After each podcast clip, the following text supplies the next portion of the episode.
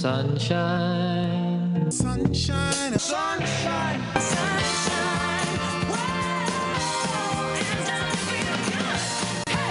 Well, it is a beautiful sunny day today and a historic day at that with the inauguration of Joe Biden as the 46th president. But we're focusing on the history that's been made over the last week here in Springfield on today's edition of Full Disclosure. David Greising is the president and CEO of the Better Government Association. David, welcome. Happy Inauguration Day. Thanks for taking the time as always. You too, Jim. Happy Inauguration Day. Well, let's get right into the discussion here, uh, starting with the fact that we have a new Speaker of the House in Illinois. Uh, when we talked a week ago, uh, it looked pretty clear that Chris Welch was going to line up the votes. There was uh, a little bit of give and take back and forth, went down to the wire, but ultimately uh, we have the first black Speaker in Illinois history and the first new Democratic Speaker in nearly 40 years. Uh, Chris Welch comes in seen as a, a Madigan loyalist, but also with a reputation of being his own man. So, David, does anything really change at the Illinois Capitol with the new speaker at the helm? Well, we we have to wait and see. Uh, but his initial comments were he talked about uh, presiding over the drawing of a fair electoral map. And he also talked about term limits for the speaker of no more than 10 years. Both of those were issues on which Speaker Madigan, for many years, had refused to give any ground. Madigan controlled the drawing of a badly gerrymandered electoral map. And Madigan, of course, was going to listen to nothing about term limits. So that was a good sign. But of course, uh, here we are in Illinois. It's kind of like, let's wait to see if he delivers on that. Uh, his record as a legislator has been fairly progressive. Uh, he has he stood up uh, and apparently earned a lot of loyalty from rank and file members uh, a few years ago when Leslie Munger, the then comptroller under Governor Bruce Rauner, had withheld payments uh, to lawmakers during the budget impasse, and he stood up and sued for that. He was the named plaintiff in that lawsuit. So that's something that he did that first put him on the map after first joining the the uh, General Assembly some years ago. Yeah, that was a really interesting moment. Uh, legally, uh, of course, they were correct. Politically, it was a real gamble to be willing to be a plaintiff and demand that lawmakers get paid. But as you noted, uh, other lawmakers remember that he went to bat for them. Also, what we hear from behind the scenes is that Chris Welch uh, went out of his way to let people know that it wouldn't be the same sort of iron fisted grip that Mike Madigan had held for all these decades, uh, where lawmakers were limited in the number of bills they could pursue. They were steered away from legislation that might be considered too controversial. Uh, Chris Welch indicating, uh, you know, and it's easy to do so uh, ahead of time. It's a little harder to put it into practice, but indicating uh, that he will let lawmakers be uh, a bit more autonomous uh, in in the legislation they pursue. but but David, obviously, nobody seeks this kind of power in, and grabs onto it only to to to give it up. So it, it is an open question as to whether the new speaker will be willing willing to let lawmakers sort of uh, be themselves, and whether he will be willing to uh, to really draw a map that leaves it more up to the voters rather than the politicians to decide how these races are determined. Yes, the drawing of the electoral map will be a key measuring stick of, of uh, just how open and responsive he plans to be to be resident to residents across the state. And you're making reference to rules that that Mike Madigan used for many years to control everything that happened in Springfield. His backers always said, "Oh, it's unfair to Madigan that everybody's." Kind of uh, saying that he is responsible for everything that happened in Springfield. Well, he designed it that way.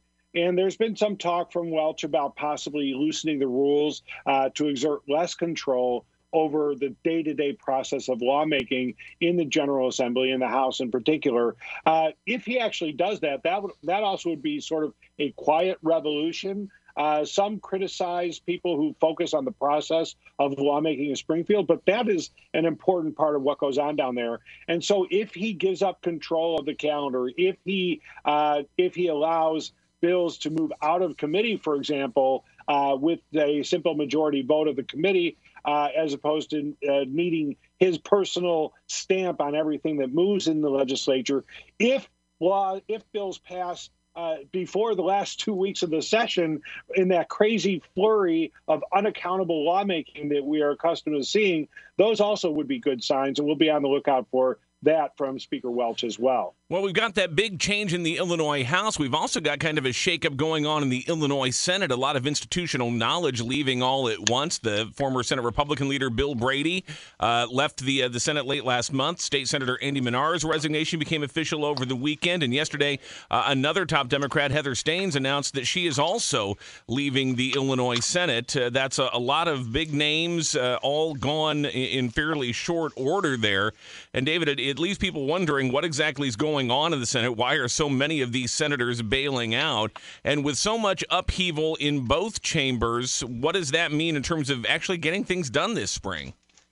Well, that's a good question because let's not forget, too, that Senator Don Harmon, the Senate president, is also fairly new into his job and hasn't yet established a clear track record that he can push legislation, push difficult legislation through. And there will be difficult legislation this term. Uh, we, of course, saw a lot of action on the, the Legislative Black Caucus agenda uh, during the uh, lame duck session. But there's more work to be done even there. And of course, the state's huge and intractable fiscal problems will need to be addressed. And so when you lose leadership, the likes of which uh, we're seeing, Bill Brady is uh, the leader of the loyal opposition in the House, but uh, Senator Andy Manar, who's going to work for Governor Pritzker, and of course Heather Steans, who was a leading voice in sort of the progressive caucus of the Senate.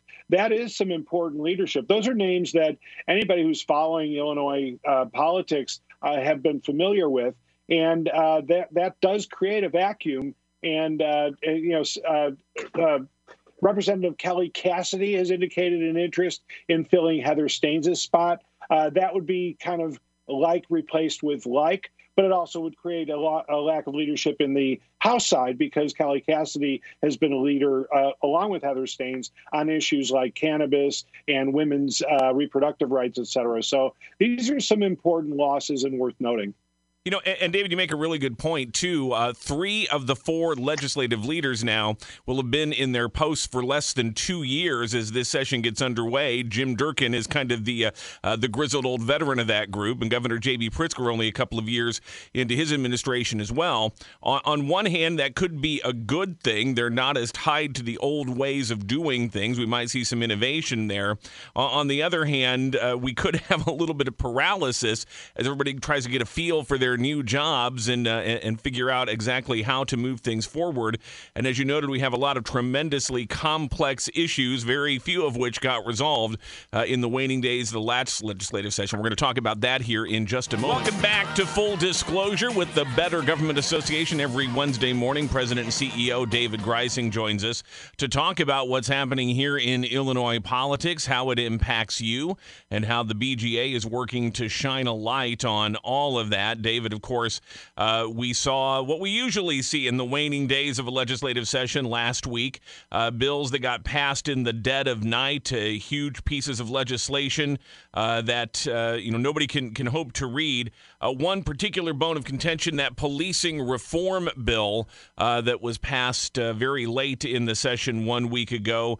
Law enforcement agencies very upset about the process of it. Supporters of the bill defend it and say everything that was in there was talked about over months of hearings. And yes, uh, the legislation was all uh, abruptly moved into a different bill number at the last minute, and there were some changes to it, but they say there was nothing that got approved that hadn't already been talked about and debated.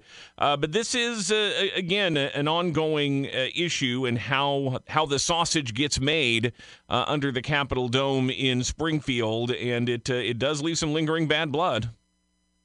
Well, it does. And if you look back at, for example, the gambling bill that passed last spring and left a real mess in its wake, um, that's the sort of thing that, that can happen here. Uh, there is a fair point to be made that the, the uh, the Legislative Black Caucus agenda, the four pillars covering criminal justice, education, economic opportunity, and health, uh, really did receive quite a bit of discussion during the fall, even though the legislature wasn't formally meeting. The criminal justice aspect, especially, uh, got attention, and that's the one that uh, probably is the most significant change. It and the, what passed ends cash bail. There's also a police certification program that had been pushed by Attorney General Kwame. The portion that was dropped is also very important, and that is an end to limited immunity for cops on the beat. And this was the real sticking point of law enforcement across the state. This was the provision that upset them the most uh, because of a, out of a belief that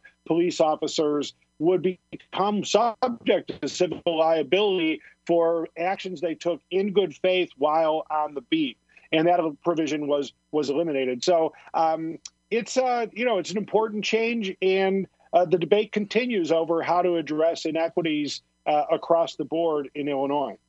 Uh, at, at, the same time, one thing that didn't happen uh, last week in the waning hours was a uh, another attempt to pass legislation sought by Governor J.B. Pritzker to decouple Illinois from federal tax law as it pertains to uh, tax relief measures uh, that were enacted as part of the CARES Act, measures that could cost Illinois uh, between a half billion and a billion dollars in revenue for a state that's already battling a multi-billion dollar budget hole.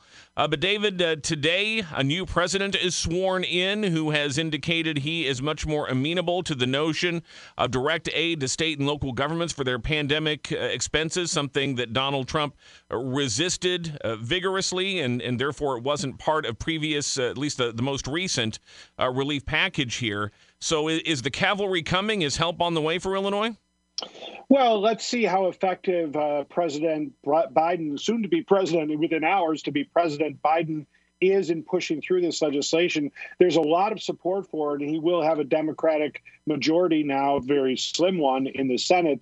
Uh, he, in, as part of this 1.9 trillion dollar uh, rescue package, uh, 350 billion of it is earmarked for uh, state and local governments. There are also good signs as regards his cabinet. Uh, Pete Buttigieg, the former South Bend mayor, uh, as transportation secretary. That's a big deal in Illinois, where a lot of money is spent, a lot of federal money is spent on transportation. And there should be more help to come as regards to uh, COVID response, a lot of spending on COVID response that exceeds this $350 billion. It would come in addition to the uh, uh, projected $350 billion, really just to address revenue losses, is the main thrust of that $350 billion proposal. So there could be help along the way. There has been pushback, especially from Republicans uh, in Congress, with regard to the lavish amount of spending. But at the same time, the need is evident. Janet Yellen, the former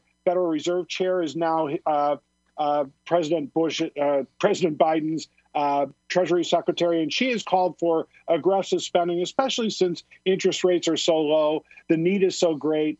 And with interest rates low, there's a feeling that the government borrowing that needs to be done in order to fund this package uh, can be afforded.